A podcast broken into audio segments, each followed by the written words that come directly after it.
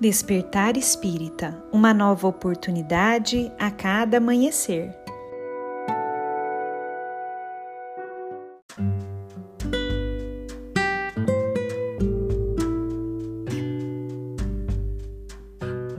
Sejam muito bem-vindos, amigos queridos, para mais um Despertar Espírita.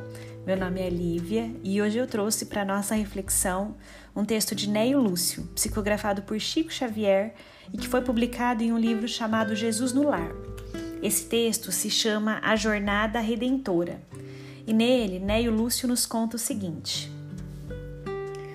Aberta à doce conversação da noite em torno da Boa Nova, a esposa de Zebedeu perguntou, reverente, dirigindo-se a Jesus: Senhor, como se verificará a nossa jornada para o reino divino?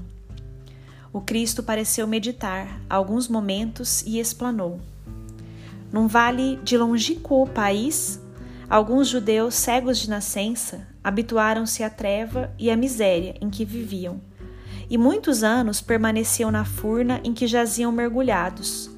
Quando o iluminado irmão de raça por lá passou e falou-lhes da profunda beleza do Monte Sião, em Jerusalém, onde o povo escolhido adora o Supremo Pai.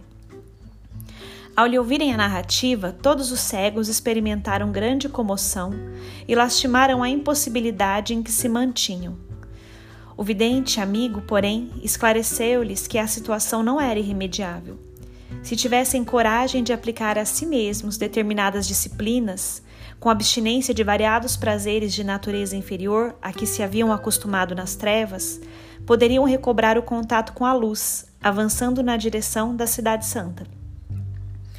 A maioria dos ouvintes recebeu as sugestões com manifesta ironia, assegurando que os progenitores e outros antepassados haviam sido igualmente cegos e que se lhes afigurava impossível a reabilitação dos órgãos visuais.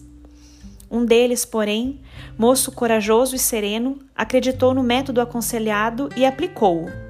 Entregou-se primeiramente às disciplinas apontadas e depois de 4 anos de meditações, trabalho intenso e observação pessoal da lei, com jejuns e preces, obteve a visão. Quase enlouqueceu de alegria. Em êxtase, contou aos companheiros a sublimidade da experiência, comentando a largueza do céu e a beleza das árvores próximas. Contudo, ninguém acreditou nele. Não obstante ser tomado por demente, o rapaz não desanimou. Agora enxergava o caminho e conseguiria avançar.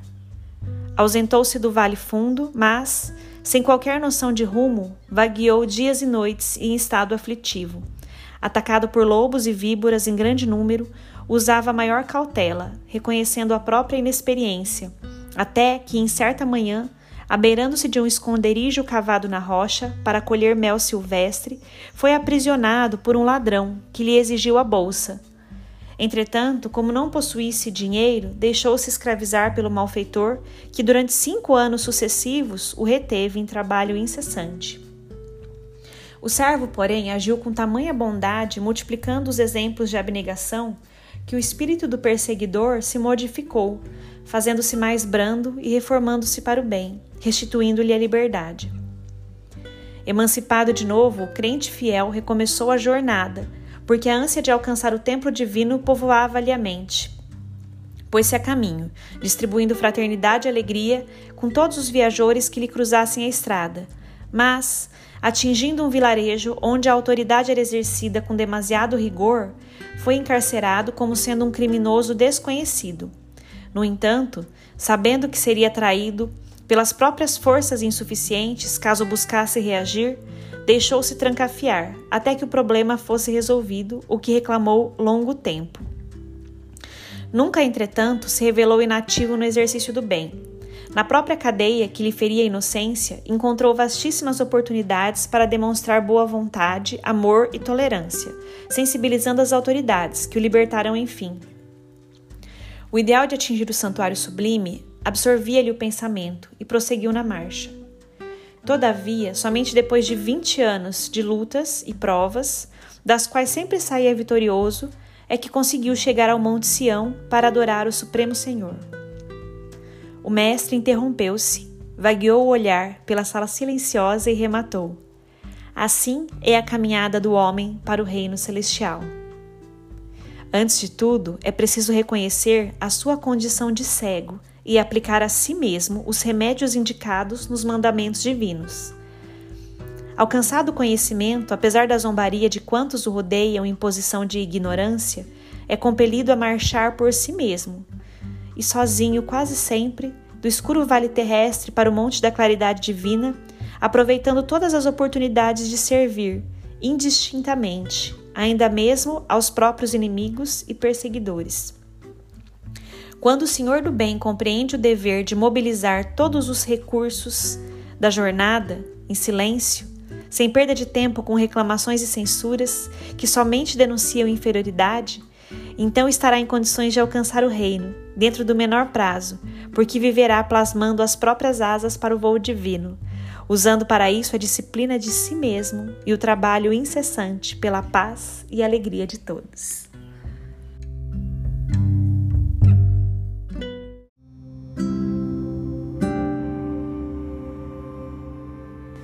Neste texto belíssimo, Neio Lúcio nos faz refletir sobre as dificuldades que encontramos na nossa ascensão evolutiva e que tantas vezes nos faz desistir, nos faz repensar e parar, estacionar no caminho.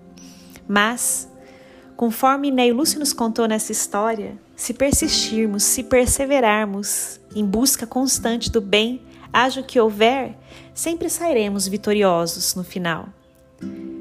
Ele lembra também de maneira muito interessante algo muito importante, que é aplicarmos os conhecimentos sobre as edificações morais em nós mesmos. Antes de começarmos a querer apontar os erros dos outros, busquemos corrigir os nossos próprios. Quanto mais ainda olharmos e apontarmos os outros, deixando passar as nossas dificuldades, estaremos patinando, escorregando, sem seguir adiante nessa jornada evolutiva. Mas quando olharmos para dentro e nos propormos a nos melhorarmos, aí sim estaremos acionando através da alavanca da vontade o impulso para a nossa caminhada superior. Saibamos servir, levar o bem, o amor, aonde estivermos. Como esse indivíduo valoroso que foi contado nessa história de Neio Lúcio, que soube levar amor, que soube levar fraternidade, que soube levar o bem por onde passou, atingindo assim o objetivo a que se guia, a que se destinava. Um grande abraço a todos e nos encontramos na próxima reflexão.